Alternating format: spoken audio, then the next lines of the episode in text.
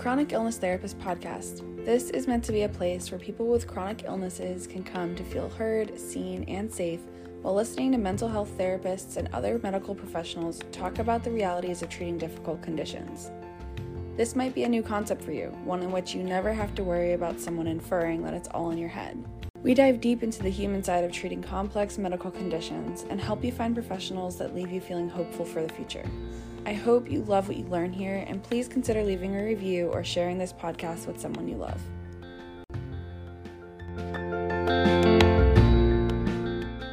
Are just kind of looking to learn the basics of acceptance work. Um, what does it mean, and what skills can help you kind of lean into acceptance? You know, we talk a lot about acceptance on this podcast and what it is and what it isn't.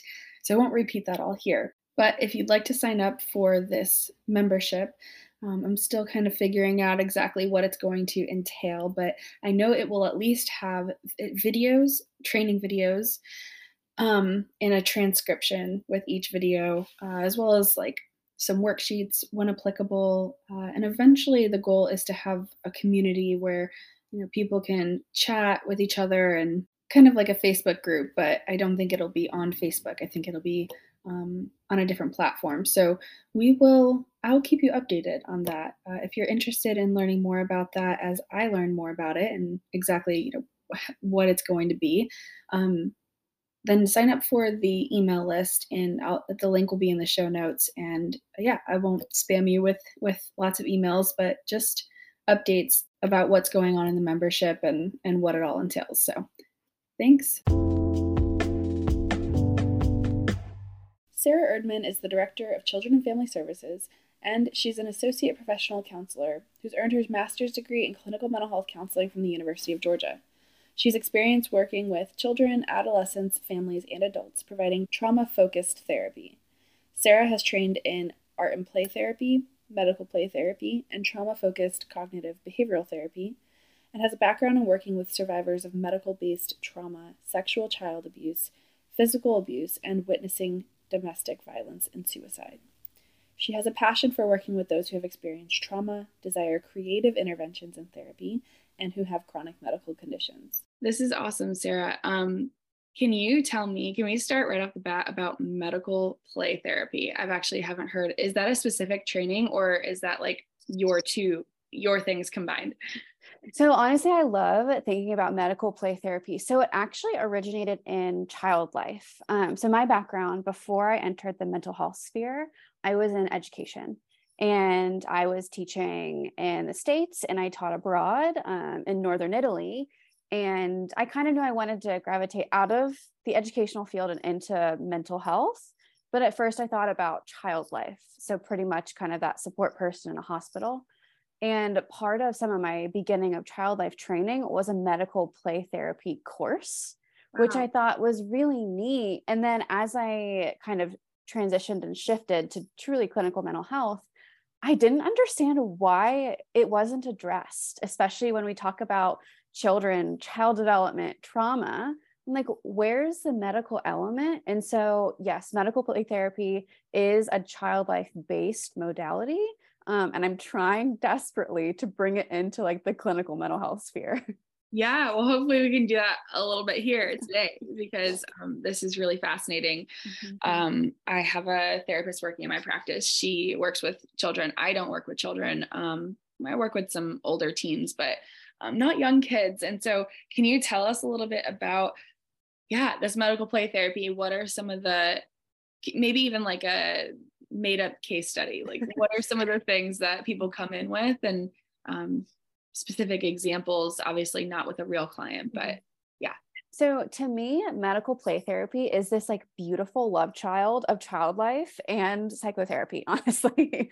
Maybe we can maybe we can even i actually don't know what child life is. I feel like i probably should but i've never heard of that before. Can you explain that?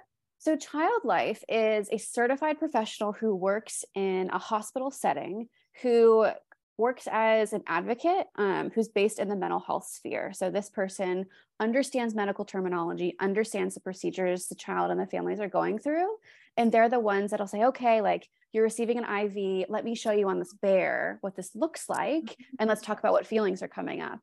And so it's that very similar, okay, I'm going to give you the logistics of what's happening. I want to help you process those feelings in the moment so that when it comes down the, to the procedure, the child feels more comfortable, at ease, and like they have someone on their side. Um, awesome. It's a really neat position. I, I know that there's a pretty significant shortage, especially with COVID. And so when I bring it into the therapy space, so part of what I've done to do that is getting medical terminology education for myself because I know as someone with a chronic illness, sometimes it's exhausting to come into a space and have to educate somebody and have to say like, okay, hold on, I just gave you a term. Do I should I define it? Um, so part of that means having a pretty basic baseline understanding. And when I bring it into therapy, adding in the elements of play to express what it's like. So it's not as focused as in a hospital where there's probably a timeline crunch going on. Mm, so, for example, if I am with, say, a four year old um, who has experienced seizures and they come to therapy, usually by the time I'm with them, I have like a release of information. I talk to a neurologist, I talk to all of their care partners, and I want to understand what the experience of seizures are like for the child. And so we won't go into like the nitty gritty of what it means physiologically, but we will talk about okay, when your body tells you you have to sit down, what's your heart telling you? Is it telling you you're scared? Is it telling you to run and to flee? And so part of therapy will be deconstructing that feeling and saying, okay, if your friend was feeling like this, how would you want to talk to them? And we practice that with each other in this more contained way. Um, and we try to make it a safe experience for them so that the next time it happens, it's validating the experience of the fear, maybe being out of control of our body, but bringing our power back to the child. Yeah, that's amazing. I'm so glad that that exists and i'm so glad you're doing that um how long have you been when did you graduate so I graduated with my master's in 2020. I graduated through a YouTube video, uh, which, yeah, it wasn't fun. Wouldn't really recommend it to a friend, but I will say, beginning, I mean, obviously my internship and my practicum experiences were before COVID happened but knowing my passion for chronic health um, or chronic health concerns and things of that nature i'm really glad i graduated when i did because of things like long covid that exist now. Um, it just kind of covid gave us a lot of things but i think it gave us the opportunity to destigmatize some aspects of chronic illness. Yeah. What is currently happening with i feel like so i have lyme disease and well had, have, I don't really know because it's such a controversial illness. Um, but that's kind of that relates to my question. Like, where are we at with long COVID right now? Um, because I think when it first, when it was first recognized, a lot of us with things like um, Epstein-Barr virus that you mm-hmm. know stems from mono as a kid, or uh, Lyme disease, or these chronic viral um, conditions, we were like, yes, like we're gonna finally be recognized. Mm-hmm. And I think I even like a few months ago, I heard something along the lines of like, no, like long COVID isn't isn't a thing. I'm just curious if you heard like where where, where are we at with with mm-hmm. long COVID? So, in terms of my experience and what I've noticed in the field right now, there's kind of a fear to call long COVID what it is, which I mean, you're right. Like, this is a really big departure from even where we were six months to nine months ago. Because I feel like around that time, people would say, like, hey, I'm experiencing long COVID symptoms. This is what it looks like. Here is how I can make this space accessible. But now there's almost this apprehension of disclosing that you're experiencing long COVID symptoms because, I mean, I think COVID has been politicized for a lot of reasons, but now it's reached this internal shame and invalidation. And so now people are questioning their symptoms, which, as you and I both know, it just makes them worse and come back twofold. Yeah, it does. Yes.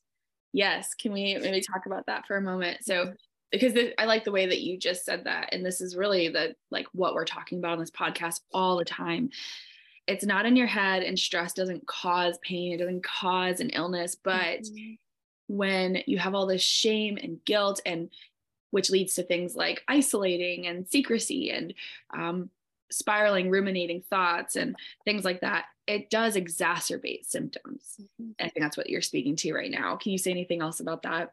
Yes. And so I think I I don't love the fact that I can't manage my own chronic health condition at the same time, but I do think it's helpful because I have felt it 100%, especially as a clinician working during COVID. I've had my own concerns and I've been very lucky to stay physically healthy, whatever that means, um, with my baseline of being healthy. But I have felt stress and I've seen what that looks like for me and that own internalized shame. And I think at the end of the day, what's been happening for people with like long COVID, with chronic health conditions, or even with COVID is this overall like disconnect and at times dissociation of self.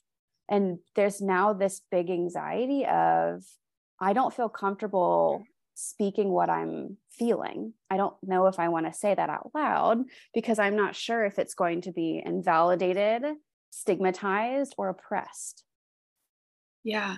Yeah. And to bring it back to this concept of play therapy, um, it sounds like what you do with within play it touches on all this stuff in such a um, non-threatening way rather than trying to well, let's confront your thoughts. And like you know well that thought's just not true when reality is like a lot of times these thoughts are true. Like people do have their judgments and they do have their and so it sounds like play therapy very much like some of the somatic work that i do is helping children expose themselves to certain um, fears or thoughts or things of this nature and then and then in that experience learn oh this isn't like this isn't super dangerous. This is mm-hmm. just an experience. It's an experience that i move through and learning how to gain support and and that inherently helps my nervous system calm down and maybe also some symptoms.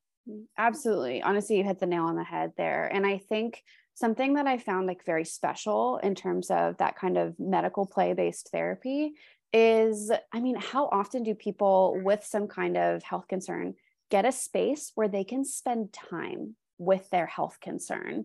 Because I feel like normally when it's brought up, it's in this kind of more white coat setting where you're disclosing your symptoms, you're disclosing how you're feeling, how things were going.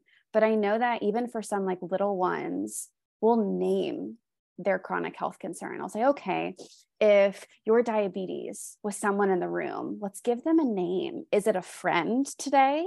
Today, does it feel like a shadow that's just kind of bothering you? Does it feel like a mosquito? And I think giving people of any age that space to spend time with their health and with their body in that way. I mean, you see it in somatic work we're not used to it anymore in Western society. So it's really special to see both the connections and the disconnects there. That makes perfect sense. Yeah. I mean, just play in general, whether you have a chronic condition or not. We just like don't know how to play in this country mm-hmm. um, because play isn't productive, and that's really all we care about. But I mean, I would argue that it is productive because the more fulfilled you are, and the more breaks you give your nervous system from this like hyper productivity and always need to be like on the move which yeah that, that's like we need to recover just from that mm-hmm. um, alone and we just don't know how to play anymore we don't at all and i even notice some children just don't feel comfortable starting the play. And so sometimes if we can't even get there to start as a baseline, we'll do what I like to call like the yawn game. Um, and it's obviously we're trying to stimulate their vagus nerve and have their whole nervous system kind of decompress and regulate a little bit. And so I'll say, okay, we are looking for a yawn. These are some of the cues that I think we're getting closer to it let's see if we can find the yawn today. Here's how we can maybe coax it out a little bit. And so we're really channeling like that mind body relaxation piece. Um, but you're right. I think, I mean, I've had some kids come in after school and they just want to sleep. And I think it just shows the dramatic need for more of this mind body play, this more connection based therapy, um, especially with little ones. Yeah. Oh man, that's really cute. I like the yawn, the yawn exercise.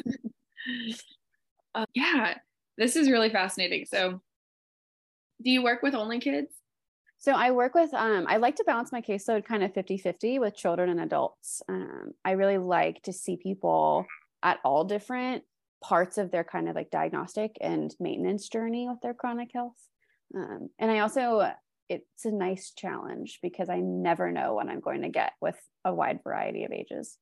Yeah. And do you work with parents too or do you just have do you like refer out for family therapy or what do you do So I typically don't do family therapy. Um, I'm lucky to be at a practice where there are other clinicians who do see families, but I do also work with the parents. Um, I like to let them know that their child is the one in control of the room, and I actually ask the child's permission to talk to the parent.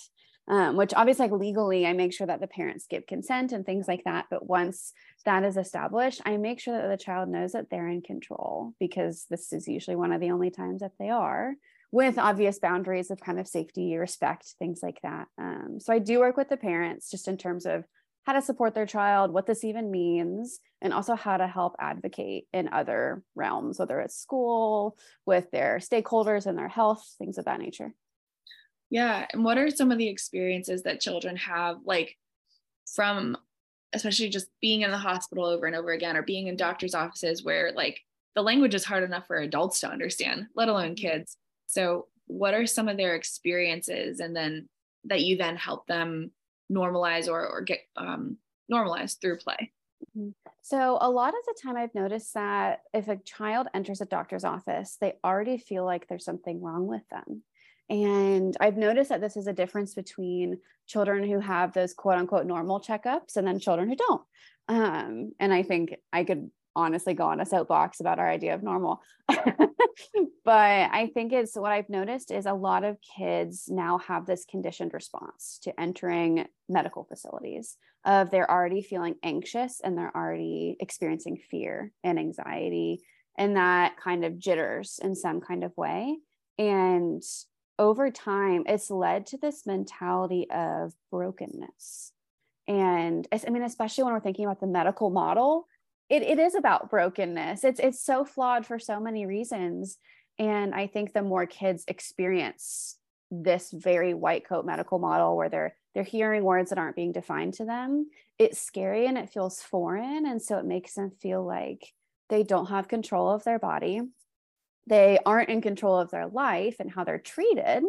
There's no autonomy there, and that they're broken. And I mean, I've seen kids as young as four years old, and it's like you're going to tell a four year old that they're broken at such a young age. It wears on someone's psyche over time. Yeah, and it's your it's your normal if it's happening from such a young age, and you just don't even know anything different. And mm-hmm. Sometimes when you try to work with clients around that concept of like them not being broken, it can feel really invalidating. Mm-hmm. Um, so obviously we we move gently and lightly and with lots of validation and lots of compassion because mm-hmm. these people have usually also had people they've equally had people tell them how broken they are and then tell them to push through it and well you just gotta like you just gotta push through it like you still have to you still have to get up and you still have to go to school and you still have to do x y and z and there's there's just no um, accommodation mm-hmm. so there's this really conflicting view of like what it means to be sick and how I, I've been told that that's me being broken, yet I'm expected to do everything just like everybody else. Mm-hmm. Absolutely. And also, on top of that, asking for help makes it worse. so, there aren't a lot of options and choices out there. Um, and so, I think therapy is a really good opportunity if someone feels comfortable and ready to talk about what those experiences have meant to you over time and how it's impacted just your view of self and especially as we're in kind of a body positivity realm of our world, what body positivity means if you aren't happy or you don't feel at home in the body that you're in. Yeah. What does that look like with younger kids? So for a lot of younger kids, you're I mean as you said, they don't have a baseline that other children do. And it's this idea that okay, my body's going to tell me I have to get sick more often. Um, and so it's first of all normalizing their experience and affirming their experience and giving them connections and then finding ways that they can exist in their body because i feel like especially right now a lot of kids especially those preteens and those teenagers see things like body positivity and it doesn't feel i mean attainable to them so sometimes our goal is body neutrality um, and I think that's where I like to start with the really little ones is okay, what does neutral in your body look like? What does that mean in terms of your day to day functioning? And do we want it to feel positive today? And if we don't, like, that's okay. but do yeah. we want it to look like positivity tomorrow? And it's not pushing an agenda that a child isn't ready for because if they're managing their health in a certain way they've already been pushed without their consent. Yeah. Yeah i think one of the things for that's really important for parents to understand and this is with just children in general we often see a behavior or we see a thing that we feel is like not conducive to being a fully functioning adult. And then we want to just like hound down on that behavior and make it go away and fix it right away. And it's like when you understand child development, you understand how important it is for children to go through these stages. I mean, you were talking about um, them being in control, right? Mm-hmm. And I think that's so hard for a lot of parents. It's like, what? No, like I'm the parent, I'm the adult. And it's like, yeah, but autonomy is literally a stage that they have to go through. They have to know that they are capable of having control in this world. And once they feel capable of that, they're actually then more willing to let go of some of that and allow you to guide them and lead them more. But if you just kind of like try to eradicate it and they never get to experience what it's like to be in control, well, now you have someone who's fighting to find control for the rest of their life. Absolutely. And I think a lot of the time I've noticed sometimes it can be a pattern with parents is i mean parents are heartbroken. They they bring a child into the world and all of a sudden something's happening something something is wrong to them. And i mean it's i can't even imagine what that's like. I know i'm someone that manages my own health. I don't know what it's like to have a child with a health concern but i do know that it has to be earth shattering groundbreaking and heartbreaking for their own reasons. And i know i've noticed that a lot of parents can sometimes get stuck in that realm of that shock and that trauma of my my baby's broken and I just want to fix them. And sometimes parents carry their own guilt and without knowing it can be transferred onto the child. And sometimes the child is more body neutral and body positive than the parent is. And the child is thinking okay like this is my body. This is how I work. This is me. But my my parents are are nervous and they're sad that this is me. And so i think something that can happen with therapy is bridging that gap and supporting parents and saying okay where can you find support because you deserve it and you should have it? And how can we make sure that when you're with your child you feel that joy and you see that they aren't just a diagnosis this is still your child and you're also not at fault. Yeah i think the shame piece there is so hard we have such a narrative in this country of like and i think it just stems from um puritanistic views mm-hmm. of like you know if you if something is going wrong it's because you you've done something to deserve it yeah um, and even if you're not uh, religious or you know ascribe to like any any theology at all I think that that's, it's still very pervasive in our society because that's kind of how our country was formed. And so there's just this view that um, it's your fault, and uh, it's it's not. I think that's the biggest part about acceptance is understand. I think it gives people a sense of control too. Mm-hmm. I think if it's my fault, then maybe I can do something to fix it.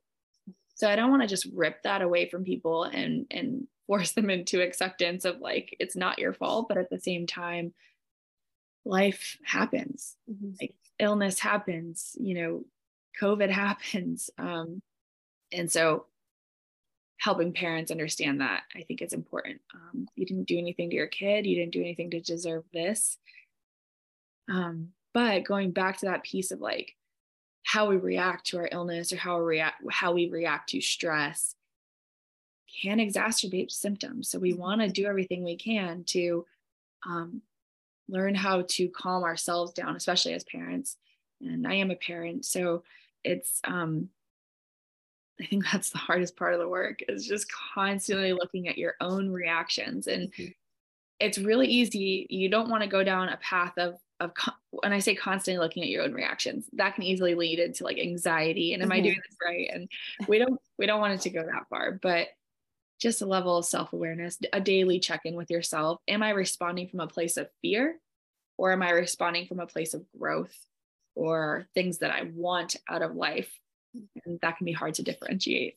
Absolutely. And there's this idea of co regulating. And if you're a parent with a medical concern, concern, a child with a medical concern, all of the above or none of the above, I think that that is an experience that can be so helpful and healing for all parties because as a parent, you can show up as you are. And if you're having a rough day, if it is just, it's not a good time, you can bring that to the table in a way that's not harmful to the child that's near you. But you can work with the child and say like hey i don't feel too well today. I feel like there's a balloon in my brain that kind of feels like it's going to pop. And say like okay what's your body feeling like today? And then taking that and saying okay i want to take a few deep breaths so that my balloon doesn't pop. What do you want to do for your body right now? And it's having that experience so that the younger person that you're talking to understands that it's it's not only it's okay to talk about what you're experiencing but regardless of what it is it's it's acceptable and it's wonderful and we can do something with it if you want it to change. Yeah and for those with younger kids um like infants where the communication piece isn't there do you have any tips around co-regulation? I, I can speak to it too but i want to hear from you as mm-hmm. well. So i think it's that somatic experience and it's that somatic bonding that will be really huge i mean obviously infants are so highly intuitive and they're so connected to their people. And i think it's that idea of if you're with an infant and you are not regulated and you feel like you are just heightened and you engage in some kind of decompression and relaxation that will be felt in the room um, especially if it's in combination with something like a gentle hum or singing or just talking about it out loud. Even if there's not that language piece, they can still feel it. And there is the sensory adaptations going on. Yeah, absolutely. Yes, exactly. It's it is a somatic experience, a body-based experience. You're and your babies, they they really do understand language more than we think they do. um, but they obviously just can't understand the the conversational aspect but they do that if you have some kind of mantra that helps you. I've had several that i had to create throughout the last year. My kid will be a year and three days. And uh, yeah it's it's it's incredibly difficult especially if you grew up in an environment where co-regulation was not a thing. It was actually just you know you're not allowed to show your emotions because your emotions are too disruptive yes. Um, in one way or another, whether it's because mom or dad got or caregiver got angry or maybe they just shut down themselves. So learning to co-regulate is it really is all about your own self-regulation and learn and knowing that the moment is going to pass. Mm-hmm. If you can have faith in the fact that the moment is going to pass and that nothing is permanent, nothing lasts forever, you're able to stay a little bit calmer. Um, in when your baby is crying for three hours straight. Yes. you don't know why and you can't figure it out. Um, and you just think like, oh my God, am I am I hurting this baby? Mm-hmm. Like, do they think I'm the cause of their pain? And these thoughts come up. Um, and yeah, to stay to stay grounded doesn't mean you just look like a Zen monk, like, you know, you know, just just meditating while your baby's screaming in front of you. Absolutely. I think that there's this like common misconception that parenting is in like the polar opposite sides of the spectrum, that we're either this like Instagram parent that is not typically realistic of being always calmed, as always regulated, just on top of things all the time, or we're, we're a bit of a hot mess. Um, I think that balance that's truly healthy for everyone is in the middle because i mean the human experience is messy. And i think it's part of those where it's like yeah like we want to co-regulate. Sometimes if that doesn't feel realistic what can we do instead? How can we use our support system to tap in and tap out as needed to really take care of you first? Yeah and obviously that will bring us down a rabbit hole like support systems and what's. um because yeah i mean we just don't live with our families the way that we used to. Like we don't live um you know with grandma and grandpa and um, aunts and uncles and uh, and even within the quote village. Like right. we don't we don't even live in we don't live in walkable areas. We have to drive everywhere especially if you live in atlanta you know that you don't want to go anywhere. So yeah, you don't have somebody, you don't have your neighbor who can like hold the baby for an hour while you just and I I read somewhere it was like every um somebody had posted this on Instagram. It was like uh over Christmas break. Parents remember like when your kids are around every 3 30 seconds to 3 minutes your attention span gets pulled away. Like your attention gets pulled away to something else. Mm-hmm. I was like that's it. That's the crux of it. Like that's mm-hmm. why this whole year has been so difficult because you just like your brain gets pulled into a different direction when and part of it is like going you know growing up going to school and all of our the way we do in this country like you're you you learn that it is imperative that you remain focused mm-hmm. you stay focused in class you stay focused at work and then you have a baby who's like uh, no you're not going to be focused for more than 10 minutes at a time for, for a year or more depending on how long you stay home with them. And um yeah to have your your attention span like pulled away over and over and over again also makes it really really hard to co-regulate. So when you have a support system who's able to come and give you relief you can one have this time where you can focus for longer stretches of time. But two then obviously there's there's other there's other thoughts i have around that but i'll pause and see what your thoughts are around that absolutely and i think that this idea of support is obviously an immense source of privilege on its own and there are so many factors that come into having that support network and needing that support network too. And I think that's absolutely something that should be touched on all the time. And you're right, we are programmed at such a young age to listen to instructions, to follow instructions, to stay on task all the time. And then when we're put into these situations that feel a little bit more real life, that's not how people typically get through it. Um, and I'm even thinking about being a clinician in therapy. I my brain is bouncing around every few seconds, whether it's to okay, how can I listen to what my client is telling me and help them process it then to synthesize it what do I know about theory and how can I utilize an intervention with them? Also, how am I doing in this moment? Because that needs to be felt too. Like, okay, do I feel like my blood sugar is about to take a hit and do I need to correct? Am I starting to feel nauseous? And it's this idea that I feel like people have been told that like the multitasking experience isn't healthy and i'm sure that there is data to suggest that there are elements of it that aren't helpful to us. But at the same time, when we're thinking about things like parenting and co regulating, it doesn't exist in a vacuum.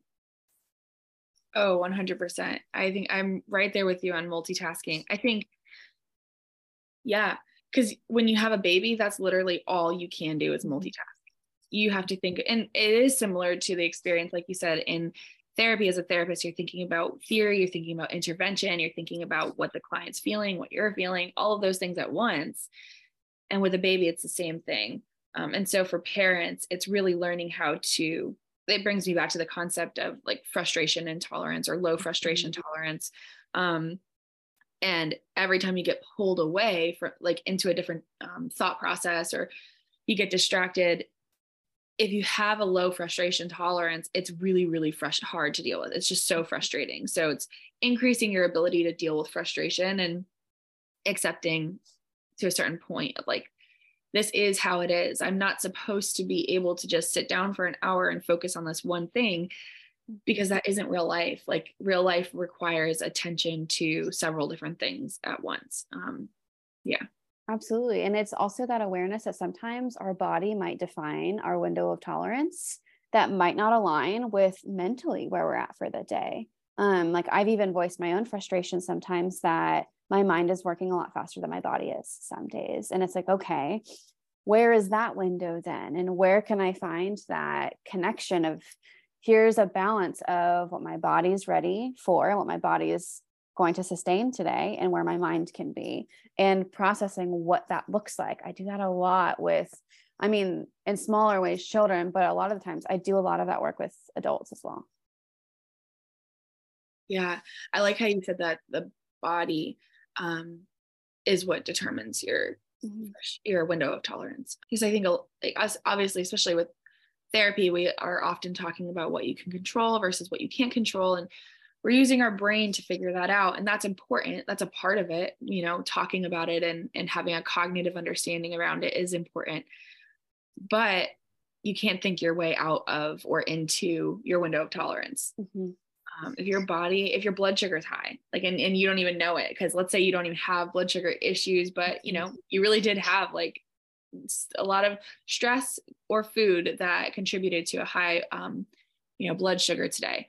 And now you're feeling really antsy in in session with your client and you don't even know why like and if you think it's all in your head then you're like oh man something must be triggering me about what they're saying but it has nothing to do with that. Mm-hmm. so there is so much to pay attention to um, learning your body is such an important uh, aspect too what do you do for yourself that helps you learn your body what has been really instrumental for you so I think for me, my relationship with my body has been a true roller coaster.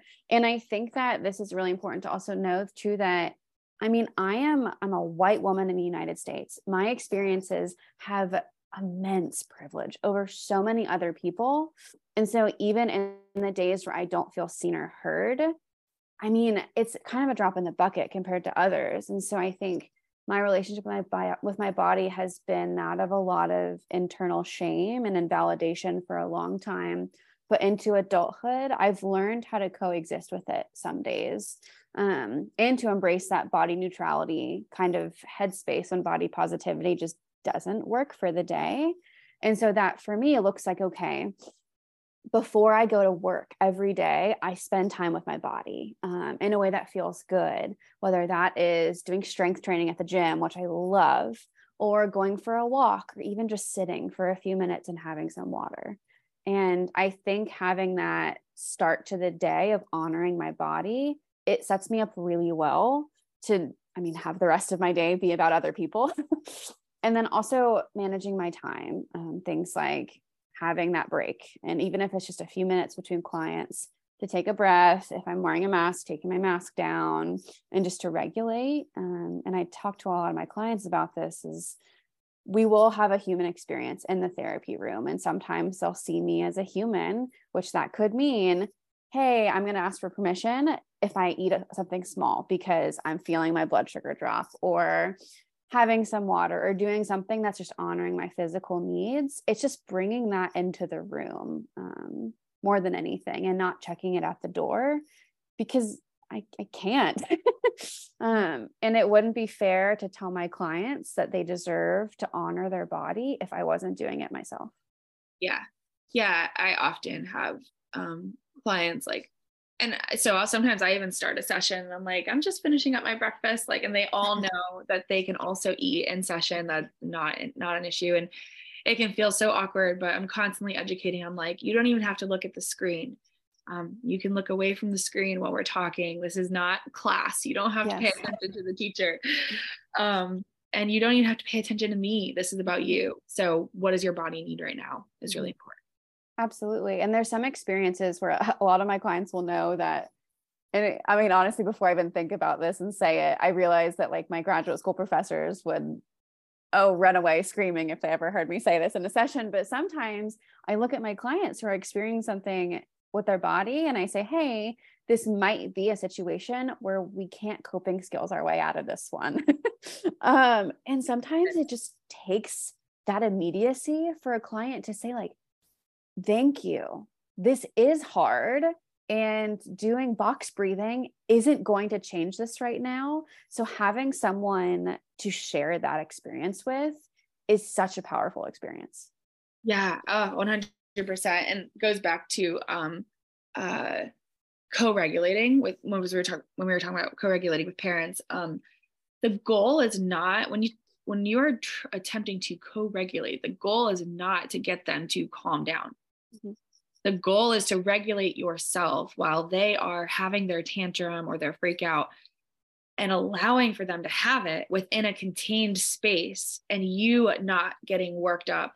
Um, and if you are, then you are managing that and, and not going outside of your own window of tolerance. So it's figuring out again, even as I'm saying this, I'm like, I know that somebody who's hearing for this for the first time will try to will willpower their way into that situation and it mm-hmm. takes such immense practice. It does. Um, a lot of practice. It really does. And especially sometimes, especially within this chronic illness community, tapping into our feelings might not be attainable on a certain day because it's one of those I've, I've noticed it a lot with um, a lot of my clients, especially as we're in cold and flu season, RSV season, this new uptick of COVID that's um, here.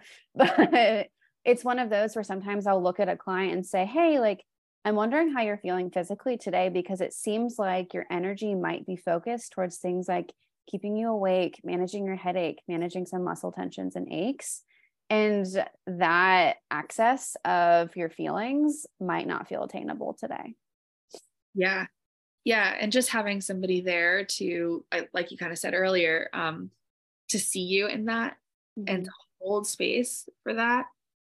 Um, and to not have to think about like i'm supposed to be improving right now. I'm supposed to be practicing this skill or i'm supposed to be doing something to feel better. Sometimes just feeling the thing and not trying to change it. Well that's actually the entire entire process is like how do we just let you feel this and not try to change it? Which is it can be incredibly dysregulating for a lot of um, adults. Uh, i think kids maybe are a little bit more um, can uh, it's a little bit more tangible for them because mm-hmm. they're they're already at least familiar with play you know we still let them play a little bit as kids not as much right. as we should um but yeah it's it's difficult but it really that's the most important part is having somebody who can look at you and say you're allowed to feel that way you're allowed to thrash about right now you're allowed to have a tantrum because we know the more so and this is where the self-regulation piece comes in. The more you understand that these things are temporary and such a they're just such a normal part of the human experience you don't have to yourself as a parent or a therapist freak out that this kid is freaking out because you know it's going to calm down if you just mm-hmm. provide the the, the support. Absolutely and you're right like it's scary. It's scary to embrace that feeling of chaos and that feeling of being out of control of whether it's your emotions or your child. Um and i mean sometimes if it doesn't stop what to do next and things of that nature. And i know that this idea of sitting in our feelings i feel like is a phrase that's used all the time. It seems like a buzz phrase on like Instagram ads and bloggers. It's like, let's sit in our feelings. But we really have to unpack what does that look like? Because it's not comfortable for the vast majority of people in Western society because it's not typically accepted. I'm even thinking about with men. Like I, I cannot think about a time where I've worked with a man who has felt completely comfortable sitting in his feelings and so it's one of those where I think about, even for me, one of the most impactful experiences that I had in my own therapy post diagnosis was a clinician looking at me and saying, I'm not going to apologize or congratulate you on this diagnosis, but I am going to invite you to think about how we can grieve the body you thought you wanted versus the body that we have today, regardless of the label. That like blew my mind and it it makes you have to sit in it and think about what has this been like for me emotionally away from the terminology away from the jargon where am i now? Yeah that's a really you said that was your therapist post diagnosis mm-hmm. yeah. Yes. That's beautiful. I'm glad they must have been also trained or had experience with chronic illness. Oh yeah. Absolutely yeah um, i've talked about my own past therapist on this podcast a lot but she i would not have gotten my diagnosis without her mm-hmm. so um, and that's part of why i do what i do too because um, i think we i think every therapist who's been on this podcast we all have just realized at some point or another there was not enough support in our life around the medical system around feeling what we're feeling around having really difficult experiences and um, so that's what we're here trying to change is to be one more mm-hmm. person in the world who can hold space in that way. Uh, because it's not easy to do, you know? Absolutely. And I mean, as you said that, I was thinking about, I mean, I only have my diagnosis because a nutritionist said something. And I mean, it was all of these years of speaking up and being told that I was too much, I was being dramatic, things like that. And then a dietitian looking at me and saying, Oh my goodness, you aren't being dramatic. Something's wrong. and the sad part was it, it, didn't take me using my voice it took another healthcare provider to use their voice um, in order to seek that support knowing that i mean our healthcare system i mean there's so many inequities and inequalities and there's so many disparities in our healthcare system so knowing that i'm very grateful to have gotten a diagnosis and to have access to some kind of support but i mean there's probably more people that don't have that than do yeah, yeah. I think just access to healthcare in this country alone is a privilege. Mm-hmm. Um, and we do talk a little bit on this podcast about functional medicine and like paying out of pocket for doctors, which is even more of a privilege. Um, but it's interesting. I'm noticing a shift even within functional medicine of like, especially as more and more people are wanting to use insurance, there is now more and more a shift again that's going kind of back to that like super medical model, lower time with visits, how do we like what is the exact symptom and what is the thing that we can give to like you know just target that symptom? There's just it's anytime money is involved i feel like we're always trying to um isolate the problem but we're whole people we're whole people. And i think that's why too people think like if you are referring me to a therapist it's because you think it's in my head. And it's like no i mean maybe some yes some doctors probably yes but um that's not what we're here for. We are here to be one part of this whole problem. We're just a whole, it's the holistic approach. Um, and I think, you know, indigenous cultures, they know this, they've known this forever. We're the ones who kind of are still continuously trying to learn that, hey, um, support happens when you look at the whole person and not just one tiny aspect of a problem. Right. We're not a mechanism. We're not a um, we're not machines. Absolutely. that analogy is used a lot for the body, but that's just not how it works.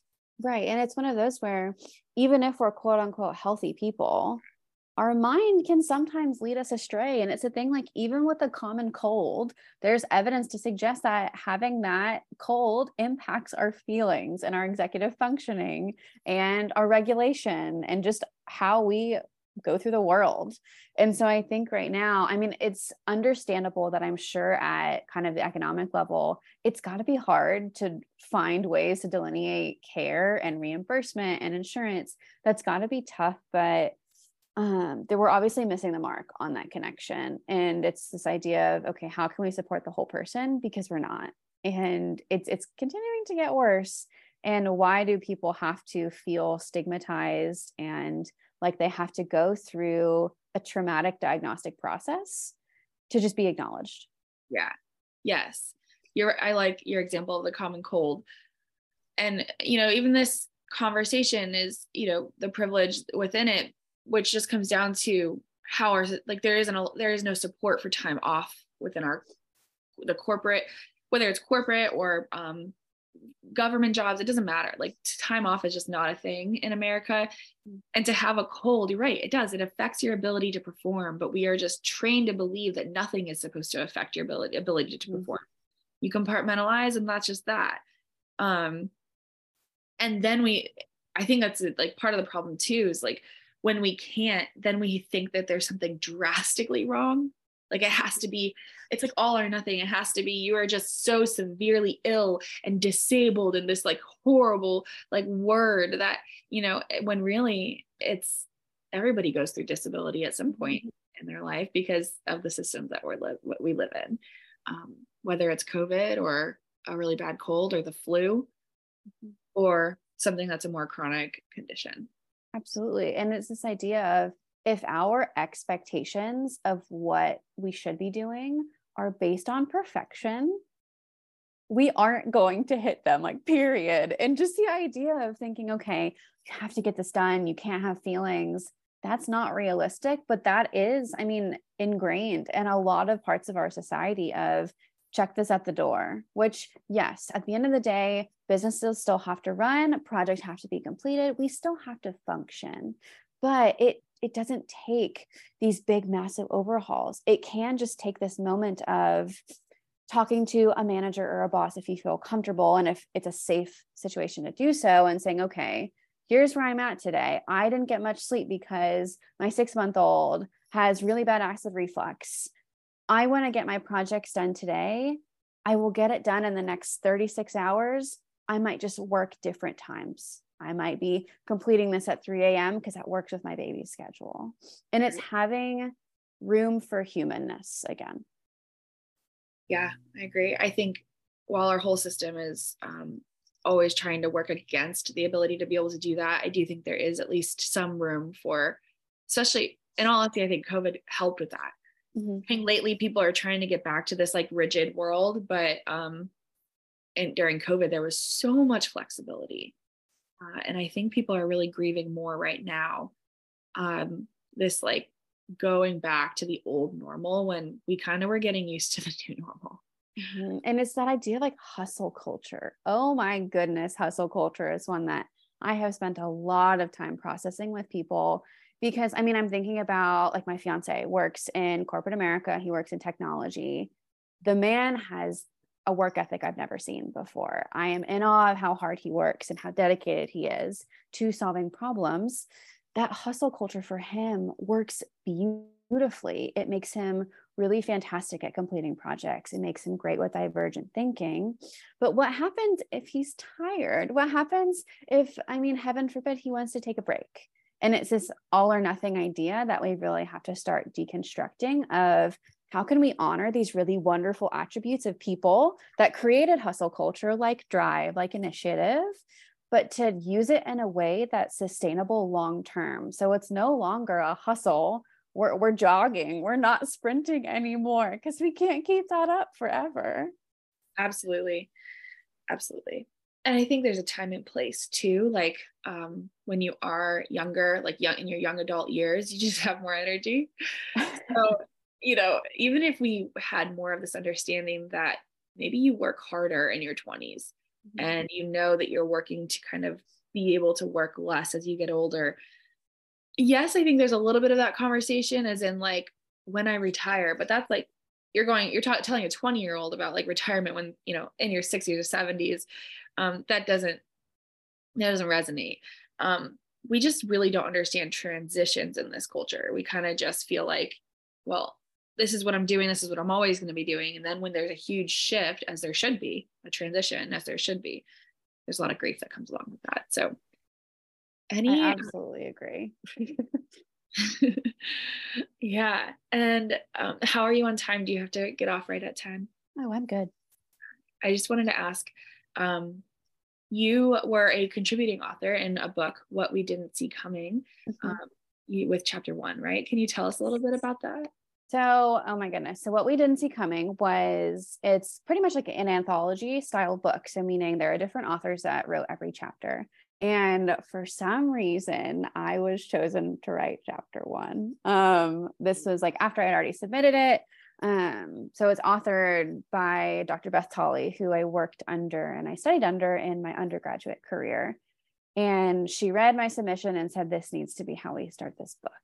And I oh my goodness, I don't think I've ever felt as seen and as honored as I did in that moment. And so my chapter is all about my experiences when I was abroad and what it was like to be outside of our culture where I didn't speak the language and how we connected about our mental health and our physical health in the education system. And so I was in Modena, Italy, and I was working as an English teacher and a special education teacher in a first grade classroom. Keep in mind, I really didn't speak much Italian. I'm lucky to have grown up in a very Italian family. But aside from words that I probably can't say in a school, I, I didn't really know too much Italian. I understood the cultural nuances that I have in my family, but complete fish out of water experience. And so at the time when I went over, I was experiencing some anxiety and grief in my personal life. And the experience, I mean, it was life changing because I understood what it was like for other people in other cultures to talk about what they were experiencing. All of this in like a game of a game of charades. And so I remember being in a classroom and there were kids with all different needs, just mixed in, very normal and that was it. It was it was normal. Even children who needed some one-to-one aid and assistance this was life. And they weren't stigmatized. They would be walking around the classroom if they needed to move their legs. Children didn't have to ask to use the restroom or honor their bi- biological needs. It was a really interesting experience. And i got to see what it looked like long term in terms of just their health outcomes and their mental health and how that's translated overseas. And so my chapter is really about how nonverbal communication taught me more about communication than any experience i've ever had in the us i love that. I think that goes back to um, when we were talking about like just having your attention pulled away and how we don't realize like that's a normal part of life but um, this reminds me a bit of montessori method which mm-hmm. was also it's very italian so that makes sense. Um, but as a montessori teacher you're taught how to um, and I, I know there's accredited not accredited at all but when you're really um, trained in, in montessori ways you're taught how to look at the kid and see their not like you're saying their nonverbal needs without them telling you because they're not verbal. They're not verbal yet. So um, we as the adult take on that responsibility to help them to un- show them when when you communicate this way non-verbally we understand you and we're going to help you. And we're going to support you in that need and we're going to teach you how to take care of that need. But then you bring a kid into an environment where you know you have to ask, ask permission for everything and you have to follow directions exactly as you were told on the first time. When they're not even developmentally it's not even developmentally appropriate. Um how quickly you learn to shut down everything in your body because if you're thinking about the fact that you have to pee and somebody is telling you shut up and listen like you're not paying attention it's like yeah because i have to pee like right? Absolutely. Yes. And so I actually studied the Reggio child development method um, in Reggio Emilia in Italy. So, I mean, it was a, a truthfully an out of body experience because you're right. It, it's a bottom up and top down approach all at once, starting with the entire child, mind, body, spirit, and everything in between. And obviously, a lot of the issues that we have now comes from micro and macro level systems but at the end of the day, like we're not seen as whole people anymore. That's true. It's true. Yeah. This has been a great conversation. Are there any other thoughts you have around this that you want to share? Um, yeah, anything else that comes to mind? Yeah, so I think that it's really helpful to touch on the fact that therapy, as you said really beautifully, for someone who's experiencing a chronic illness or has before, can feel unnecessary sometimes. It can be this idea of, I have been to four different offices in the last week. I've I paid my copays. I don't want to do another one. And that's understandable. And so I think that sometimes there's a hesitancy to to approach therapy, which is honored. Um, but I will say it can be a really beautiful experience when you're ready and if you're ready. Um, and I think normalizing that apprehension because of that medical invalidation, possible medical trauma is really important. Yeah.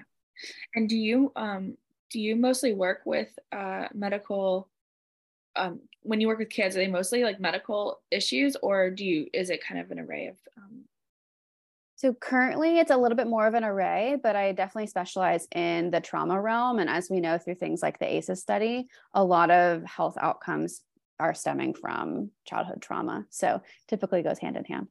Absolutely. And do you run any groups or anything? I don't right now. Um, I'm actually working with the executive director of Our Place.